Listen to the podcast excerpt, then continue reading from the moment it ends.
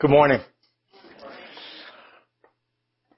We're doing a series, we're looking at Peter's letter to Christians who have been displaced from their home turf by captivity and by colonization. What ended up happening when the Israelites went into captivity, they were forced from their homeland. A number of them had to move toward a different part, and many of them moved into what was then known as Asia Minor.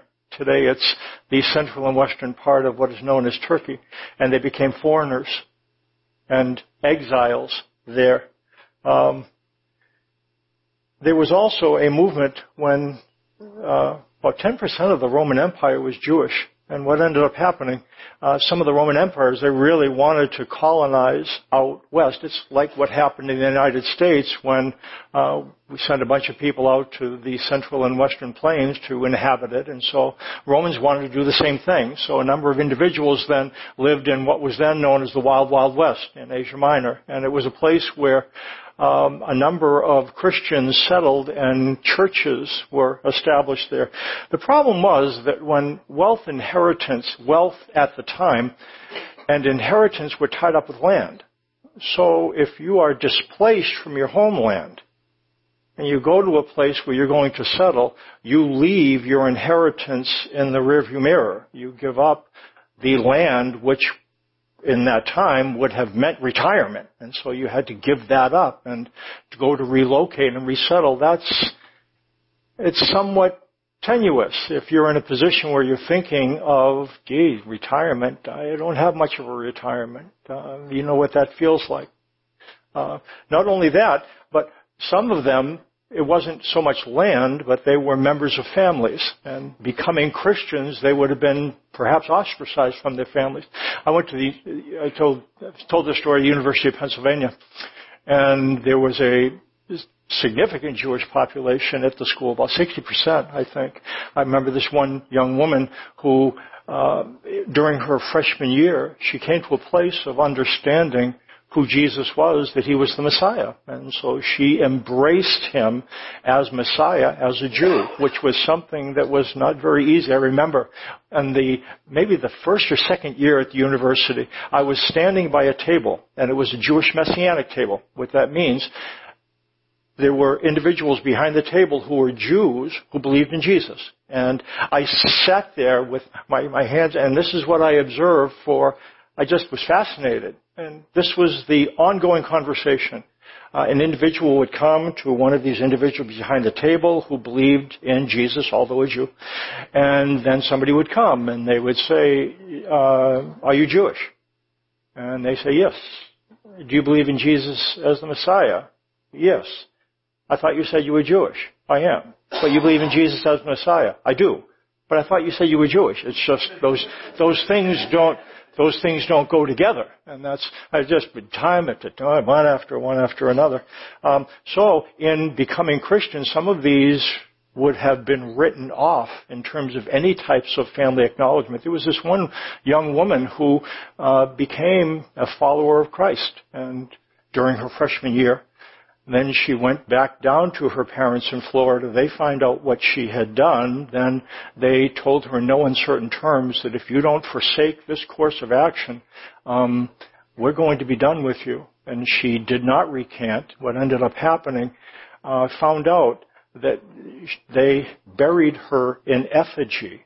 They took that which represented her, went and to a cemetery and, and it, the pressure was so great that she ended up, I can't leave that. I can't leave that. She couldn't be cut off. That's what these individuals Peter is writing to.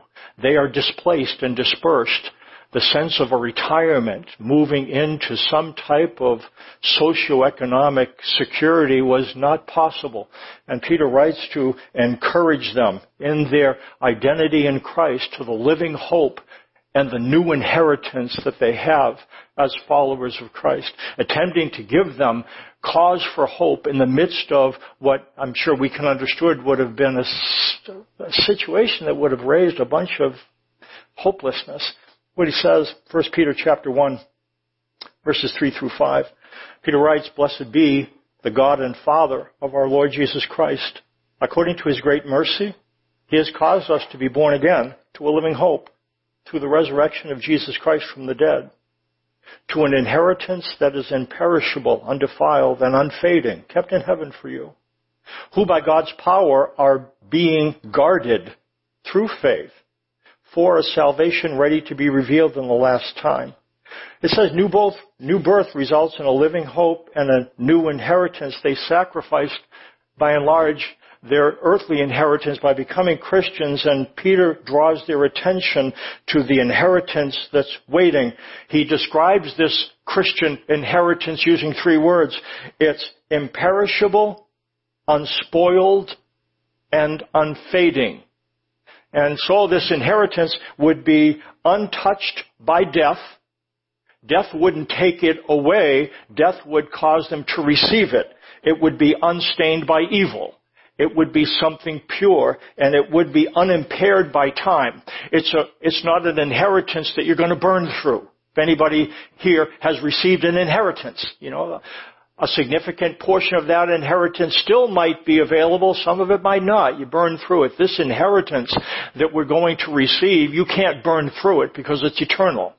It will never fade. It will be as lush and as plentiful on the millionth day as it was in the first day. Never perishes. It's, and this was especially meaningful and when you think of a number of Jewish Christians, because their legacy in the Old Testament was the promised land. That's what they were promised. Land, seed, and blessing.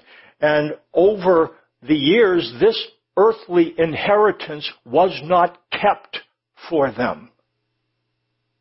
It ended up being sacrificed to the Assyrians and to the Babylonians and to the Greeks and to the Romans and empire after empire after empire settled in it, populated it. It wasn't kept.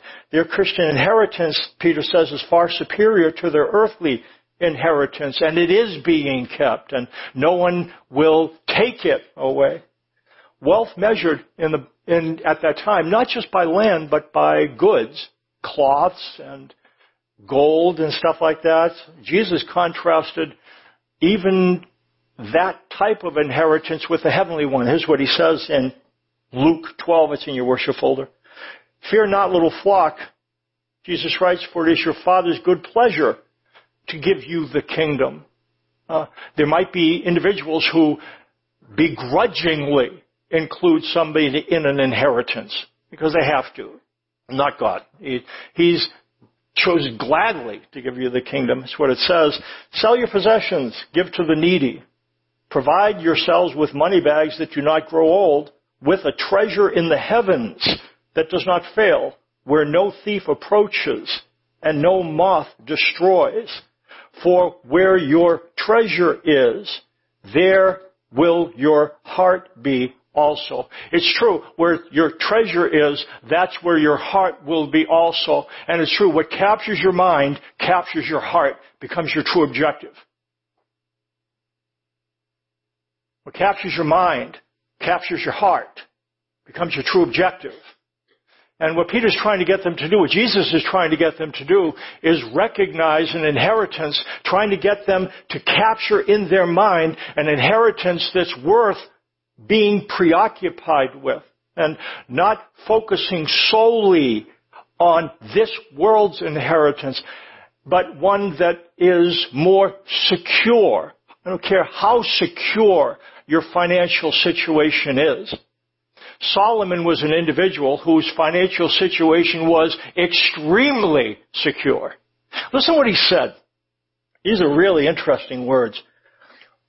If you see the poor oppressed, and this is in Ecclesiastes, the, the book that Solomon writes, if you see the poor oppressed in a district and justice and rights denied, do not be surprised at such things, for one official is eyed by a higher one.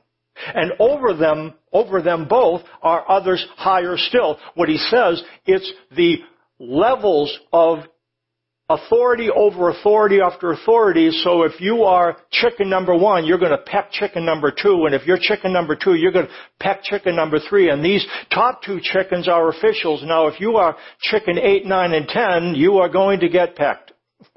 And your inheritance, the things you want to hold on to, they're going to end up getting them. That's what Solomon points out.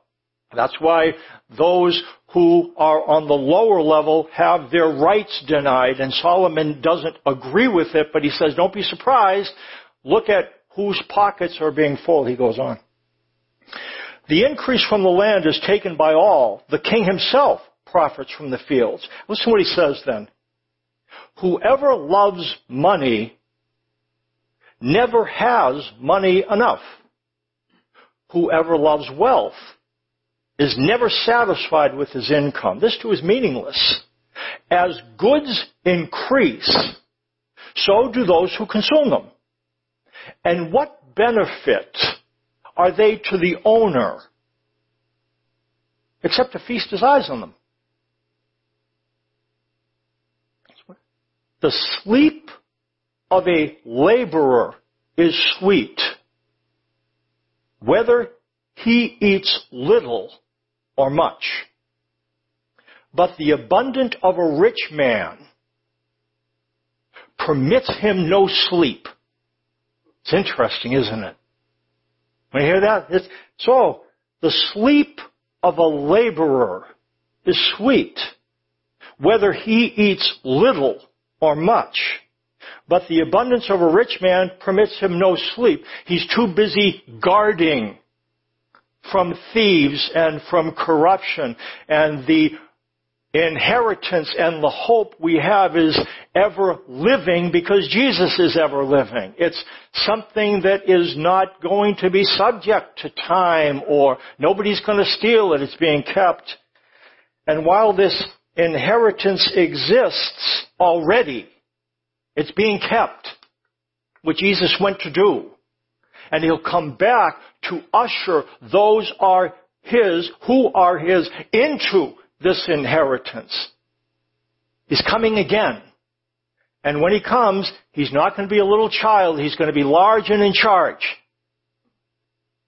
And he brings an inheritance with him, and that's why we believe in him now. Uh, but while this inheritance exists already, we don't have access to it yet, which means we live in between already and not yet. Do you have an inheritance?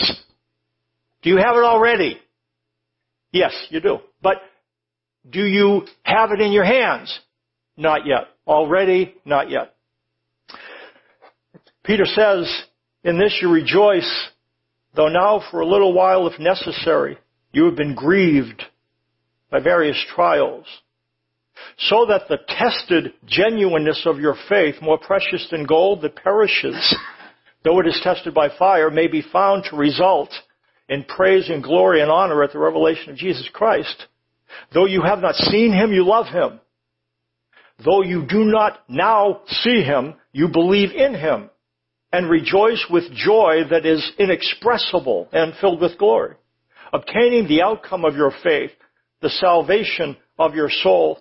In this verse 6, Peter shifts from glorious future certainties to inglorious present realities. Their identity as Christians brings them joy and grief, both, uh, in various kinds of trials. They've had to suffer for a little while, which gives the sense of context. Suffering doesn't go on forever. The inheritance is much longer than the suffering. But there is, there are trials, and there is suffering, and there's a purpose, purpose biblically. You find it in a number of different places. Genuine faith cannot exist without trials. Genuine faith cannot exist without trials. A, a, faith that's deeply rooted cannot exist without trials. That's what I hear with a tree. When a tree is in a place where the wind beats on it, what that tree will do, it will send down deep roots in order to anchor itself. A tree that is not buffeted by wind will not send down deep roots. Here's what I know about you. If you're a believer in Jesus and you're encountering trials, you are driving the roots of your faith deep. You have to. You have to. It's, it's not just nice little things. Christianity doesn't become a nice thing. It becomes a necessary thing. His words don't become interesting. They become necessary. And then again, that's what trials seem to do. We, we have to drive the roots of our faith deeper into what he says. I'm not sure about you what you see when you look around at your life. Is your life what you wanted it to be? I'm looking at my retirement. Mm, Eh, that doesn't look like I wanted it to look. Look at the things that I thought I would have in terms of legacy. I'm not sure my life is what I wanted it to be at this stage.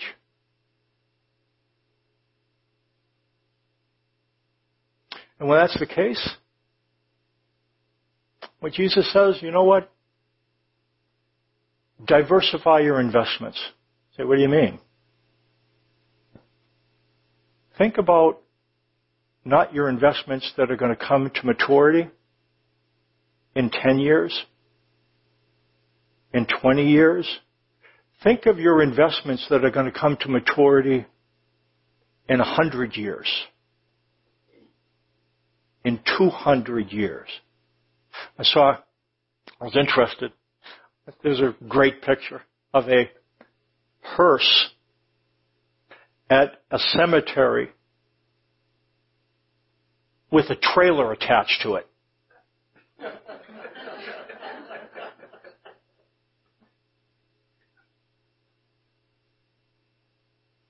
Hearses usually don't connect to trailers. And you know why that is? Because you can't bring it with you. You can't bring it with you. The things Peter wants them to grab onto are the things that they're going to have with them. It's that which comes through faith in Christ, and it's something that, that is being kept. Um, suffering proves the genuineness of faith. That's what it seems to indicate. That's why sufferings are purposeful. Sufferings prove the genuineness of faith. I have a ring, it's gold. And Peter indicates here that when you're refining gold, you expose it to fire. He says even something like this is going to finally, eventually, uh, perish. Again, it will take a lot, but this isn't as good as the living hope and new inheritance that are those who, through faith in Christ, are his sons and daughters. But um, there is, um, but there is, what happens with these things? They subject gold to a test and they heat it in order that when you're making gold, the dross, the impurity surfaces and you have a purer product.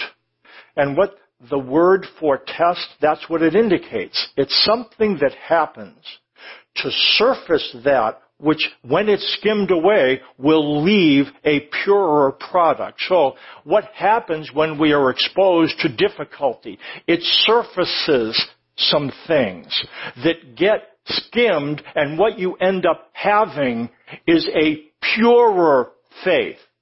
A faith that is rooted more deeply in what he says and less deeply in what you see.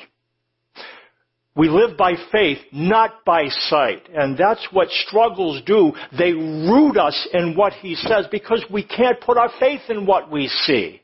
We look at the checkbook. We look at the investments. We look at the things that we are perhaps would like maybe to, to be a little more, but it's just not there. And so what ends up happening, you have to focus on what he says rather than on what you see. That's what Peter talks about. Paul talks about it as well. Look at what he says in Romans 5. It says, Therefore, since we have been justified by faith, we have peace with God through our Lord Jesus Christ. Through him we have also obtained access by faith into this grace in which we stand, and we rejoice in the hope of the glory of God. Not only that, but we rejoice in our sufferings, knowing that suffering produces endurance, and endurance produces character, and character produces hope. And hope does not put us to shame because God's love has been poured into our hearts through the Holy Spirit who has been given to us. What it's describing, that's, that's a storm. So let that represent sufferings. Sufferings. Storms twirl you around. They, they are disorienting.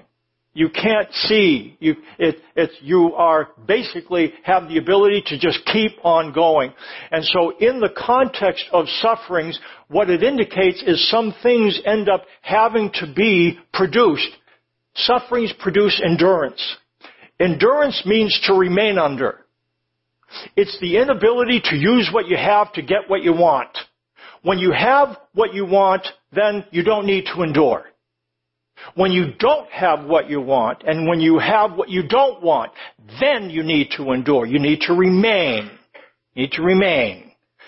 Sufferings promote endurance. We usually imagine that what God wants us to do is come to Him in order to figure out how to get out of a jam. Mm. And that's, that doesn't say don't pray about getting out of a jam, but just understand there's sometimes He will not let you get out of a jam. You know why? For the same reason why gold gets tested. It'll drive your faith into what He says, not what He sees. If you're in the middle of a storm, you're not going to get a lot of security by looking around at where you are in your circumstances. And this is an opportunity to come to Him and understand that there is a value to learning to remain under. This word for endure, you know what it literally means? To remain under. To remain under. So you're in a situation, a storm. You'd like to get out of it. And what God would say, I want you to trust me enough to stay in it. Because faith is tested when you're in a storm. That doesn't mean like it. Don't, don't smile. Thank you. Thank you so much. God doesn't look at the face, He looks at the heart. Be honest with Him. I don't like this. I don't like this. But you do fulfill your purpose. Will you just give me what I need to be the person you want me to be? Endurance produces evidence. The evidence of sincere faith is the ability to remain under someplace. Isn't that interesting? What's the evidence of faith? It's the ability to remain under. That's the evidence that there's something real. Anybody can dodge and dart out from something, but true Christian faith gives the ability to remain under, and the ability to remain under provides assurance that what you have is real. This is like a whirlpool. Endurance, evidence, assurance, endurance, evidence, assurance. It's what happens when you're in a storm. What do you do when you're being spun around? Where do you look? And it talks about, in Romans, it talks about hope doesn't put us to shame because God's love has been poured out into our hearts. Here's what you do. Think about God's love. Two things. Two things if you're in the middle of a storm. Two things the sympathy of the Son and the sovereignty of the Father. The sympathy of the Son and the sovereignty of the Father. Does Jesus know what it's like to deal with agitated feelings?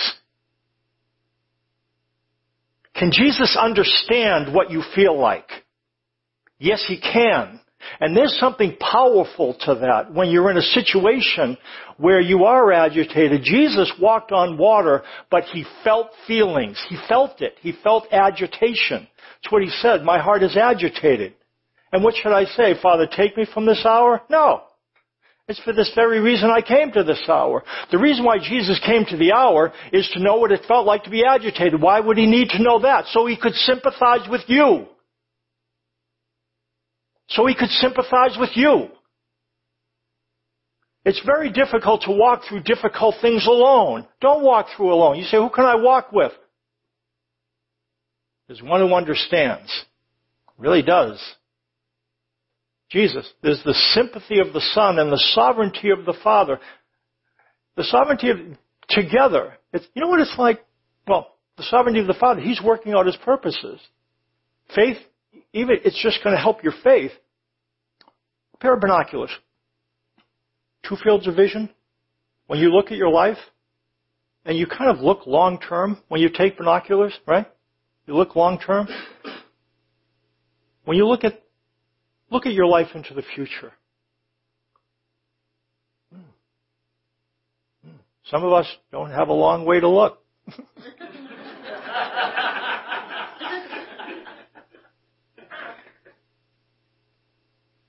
but look, what do you see?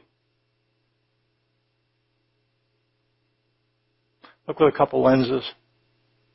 You know the way binoculars work, right? Two fields of vision. They create one image.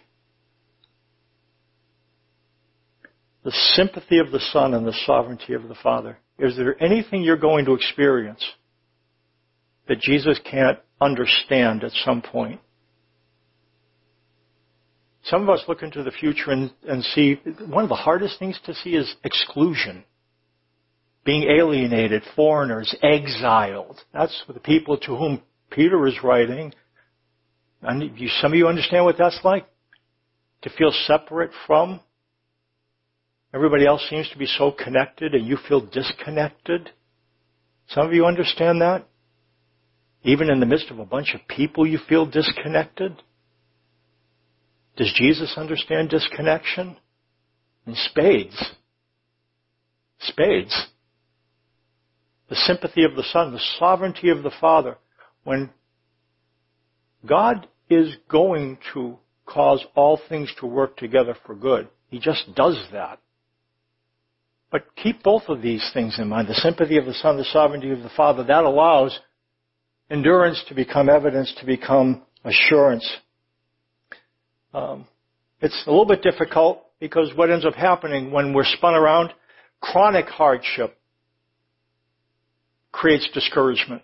It really gets hard to continue to put one foot in front of another because I, I know it's going to happen tomorrow. It's what it says in Hebrews 12. My son, don't make light of the Lord's discipline. Don't lose heart when he rebukes you. The Lord disciplines those he loves, and he punishes everyone he accepts as a son. Endure hardship as discipline. God is treating you as sons. Discipline is child rearing. We've talked about this. Discipline is different than punishment. It uses the word, but the word discipline here, it's literally to be with a child. That's, it's, it's a compound word, to be with and a child. And so what discipline is, is being with a child. And the, the focus of discipline is on future correct behavior. The focus of punishment is on past incorrect behavior. That's why punishment and discipline are different. Discipline looks to the future when it's administered properly. There are painful things, but the purpose of the pain is not you, I'll show you something. You know, that's not, it's, it's about the future. This is going to be painful now, but you'll learn. That's what discipline is. And the motive is not wrath, it's love. When it's real, when it's discipline. That's what this word indicates. That God disciplines us because He cares enough to. There's two things that can happen when you undergo discipline. You can make light of it. Some of you are going to understand this. Uh, you get up to a place where, you know, parents discipline, they might swat you, or they might say something, or, you know, anyways, you get to this place where you get a little bit older, some of you, you know, you know exactly what I'm going to say. And so, so you do something wrong and you get hit. So what do you do? Is that all you got? and that did not, that does not make mom or dad happy. And when you, when you do something like that, was, is that it? Was the mosquitoes around? uh, but, so you make light of it. And so, and so when you make light of it, you deny the hurt. Don't make light of the Lord's discipline. Some of you are going through some difficult things. And if somebody would ask you how you're doing, and you cared, you know, not just somebody who's just asking, to say, somebody who really wants to know. I'm doing fine. Because that's what Christians are supposed to say, right? Because if I, if I didn't say I was fine, it, it would mean my faith was bad. So I'm going to say what I, I think you want to hear, which is, yeah, I'm fine. and it's interesting, isn't it? That doesn't show the presence of faith. It shows a lack of faith. Faith does not mean denying hurt. Don't be a fake. Don't be a hypocrite. Okay, so you hold on to hurt, but then you, you know, some of us did the other thing, which is, you know, so the thing comes and, you know, your mother takes a, just a little thing or just, you know, some of you have done this, just a little, you know, and you act like if it's, you know, you do the other thing, not a, well, as mosquitoes, it's like, holy smokes, get that hammer out of her hand. And so it's, it's sometimes there's either denying the hurt or there's denying the hope. It's like, oh, and so it's, it's a, it's a balance, isn't it? Not making light and denying hurt and not losing heart and denying hope. You have to walk in balance. You know what helps you walk like this? Sympathy. Jesus understands what the hurt feels like. Sovereignty. There's reasons for you to hope. Hurt, hope. Sympathy, sovereignty. Evidence endurance assurance. Root is getting deeper. Root is getting deeper. There was a story about um, somebody who was asked to by somebody, his employee, to push against a rock. This didn't really happen, but it's just a story. Anyway, so this guy's pushing against this rock. And it's not going anywhere. This rock's huge. And so he's pushing against this rock, and he finally gets to the place where this rock's not moving. So I don't think I'm going to push on the rock anymore. Okay, so he stops pushing on the rock, and naturally, what happens? The person who employed him comes and you're not pushing on the rock. He said, yeah, the rock's not moving. He goes, I wasn't doing this for the rock. I was doing it for you. I want you to look at your back now. I want you to look at your back. Look at the muscles that have been developed now by straining against. It was never about the rock. It was about you. It's about you and what was going to be produced within the context of those difficulties. That's what God does. It says, endure hardship. God is treating you as sons. Don't grin and bear it. But understand, sufferings are not the result of God's lack of involvement. The evidence of His involvement. The new birth, Peter talks about, brings joy, brings a living hope, and an everlasting inheritance. He ends up saying, those you have not seen him, you love him, and though you do not now see him, you believe in him. And rejoice with joy that is inexpressible and filled with glory, obtaining as the outcome of your salvation, the salvation of your souls. When Peter talks about salvation, you know when salvation is going to be done? The salvation he talks about, it's something that happens now. You receive it now. But we don't, we haven't yet experienced it. Here's when. Here's when. It's going to be completely experienced. Some of us are going to die before Jesus comes, and our body will go into the ground, and our spirit will go up to be with him. And that's what will happen. We will live in a divided way, a body in the ground and a spirit with him. Some of us will remain until Jesus comes, and we are body and spirit. So what's going to happen? When Jesus comes a second time, those dead bodies are going to rise. And immortal spirits are going to enter into immortal bodies. Jesus exists as an immortal spirit in an immortal body. And in the case of sons and daughters who believe in Christ, you are going to live in the same form that Jesus lives in. An eternal spirit in an immortal body. This body will never decay. You won't have to have even preventative screenings. It's eternal. And the thing is, you won't be at war with yourself. I don't think we understand how much of our conflict is due to the fact that part of us has to be rooted in this earth and part of us is not rooted in this earth. And we are dissonant. There's fighting that occurs within. You're going to find a hundred years from now, I'm going to talk to you if I do. I'm not saying I wouldn't talk to you. you understand. I'll even be able to hear you. Now that will be a difference. You know, um, tell me what you're disappointed about. I, I can't be disappointed. Because what I've come to understand, I'm at peace for the first time in my life. For the first time, I'm really at peace with, I'm, it, I'm in my skin and I don't need to to, to strip my skin off. I'm not at war with myself. I didn't understand how at war with myself I was until I'm no longer at war. Anybody understand that? We are at war with ourselves, and what he does, we're going to be delivered. That's going to happen at that point. It's something we, we know it's going to happen now, but we're not going to experience it until then. Uh, Peter closes, he says, concerning the salvation, the prophets who prophesied about the grace that was to be yours searched and inquired carefully. When they were writing this stuff, prophets like Isaiah, Jeremiah, they were writing these things down. They were saying, what the heck? When's this going to happen? And you know what they were doing? They were really trying to figure it out. They just, I can't. And you know what they were looking for.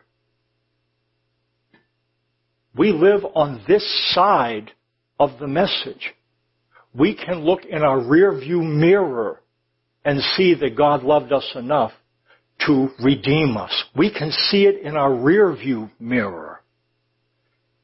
We can see, or not see, we know He rose from the dead. Death cannot hold him and it cannot hold those who believe in him. That's why the hope of heaven in the New Testament is clear. Jesus brings life and immortality to light. In the Old Testament, the hope of heaven was not clear. It was shadowy. They didn't, there was no real compelling faith in heaven because it's not there. Jesus brings life and immortality to light. We're in a pretty good spot, aren't we? Pretty good spot when you think of it. In terms of salvation history, I'd rather live now. To be able to look back on what God did. But there still is a challenge, isn't there? Here's a challenge. When that prophet was writing, he had to wonder what was going to happen. He had to put faith that some future thing, some future Messiah is going to come. And so he lived in the already and not yet. There was a promise, but he couldn't yet see it. Would you agree? Are we not in the same place? We are in the already. You know what he says? And we are in the same place. Jesus is going to come back a second time. It is going to happen. And in that way, we are kind of like the prophets. There's an already to our faith, but there's a not yet, isn't there? But he's going to come back. And that's why Peter writes both to tell them and to tell us, you hang in there. Things are difficult. You feel exiled in some way, disconnected. You won't feel like that a hundred years from now. Don't give up. Let's walk together. Your obtain is this outcome of your faith, the salvation of your souls. It's interesting. We did this when we looked at um, supernatural, and this is Jesus on the Sea of Galilee when he was in the middle of the boat, and he said, "Let's get into the boat." And they went out into the lake, and then there was a storm. Um, and here's the deal: Do you know why they're in a storm? It's not because they disobeyed Jesus. It's because they obeyed him. He said, let's get into the boat and go to the other side. because they obeyed him, they ended up in a storm. Some of you think that you're in a storm because you've disobeyed him. Could it be it's because you obeyed him? That's the reason you're in the storm. You can be smack dab in the, in the middle of God's will and be bailing like crazy.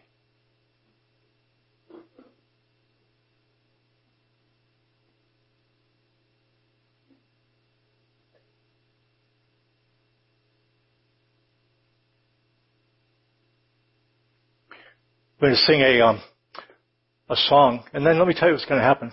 We're going to do a final song. I'm going to come back up. We're going to hear very short words from Chuck and Amy and Gabe. We're going to be baptized. I asked them to respond to a question. Why are you being baptized? We had a discussion with them. They had sat down and had a great time, both with, with both sets, and know about their faith. They have come to a place of putting their faith in Christ in a personal way, and they're going to talk to us about this is a public expression. They're not, I don't believe, going to go into their testimony, tell their whole story. You know, we will have a picnic afterwards, and if you want to know their story a little bit, pull them aside. Great people. So anyway, so that's going to happen. So we'll sing a song. Come on up, Devin. We'll sing. We'll sing a song. I'm going to come back up, have them come up here, give a statement. Then what we're going to do is we're going to walk out that way and just, it'll be a very short ceremony. We're going to hear a little bit about baptism, witness them get baptized. We're going to pray and then we're going to come and eat and I hope you're able to join us. But let's sing a closing song.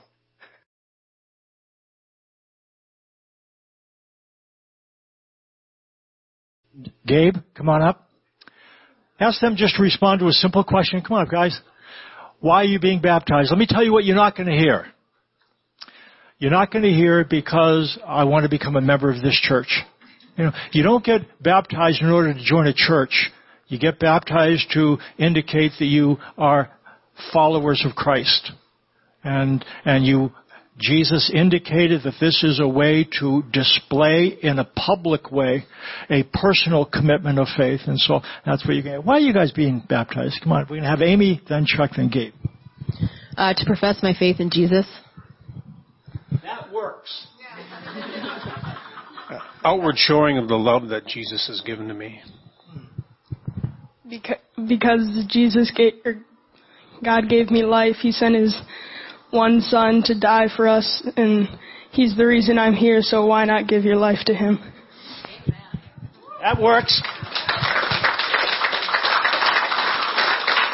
Here's what we're going to do. I'm going to I'm going to pray first, and then we're going to go out first. I'm going to ask you to do, come out with us. We're just going to go and, and we'll observe this. We'll pat him on the back and, and then, boy, I hope you can stay. It'd be fun to sit down and chat. Anyways, let's stand together and then I'm going to pray for us and we'll move out first. Then join us. We're right out here. We're not going to go far into the lake. We're going to dip the water. Yeah, at some point we might re-dunk, but for right now we're going to pour. The, the water is, yeah, we don't want, anyways, that's fine. Father, thank you for um, the opportunity to be born again to a living hope, and into an inheritance that can't be sullied by time or anything. It's eternal, kept in heaven, guarded by faith. And so thank you for Chuck and Amy and Gabe and for the faith that brings them to this place. They're determination and decision to publicly express that faith.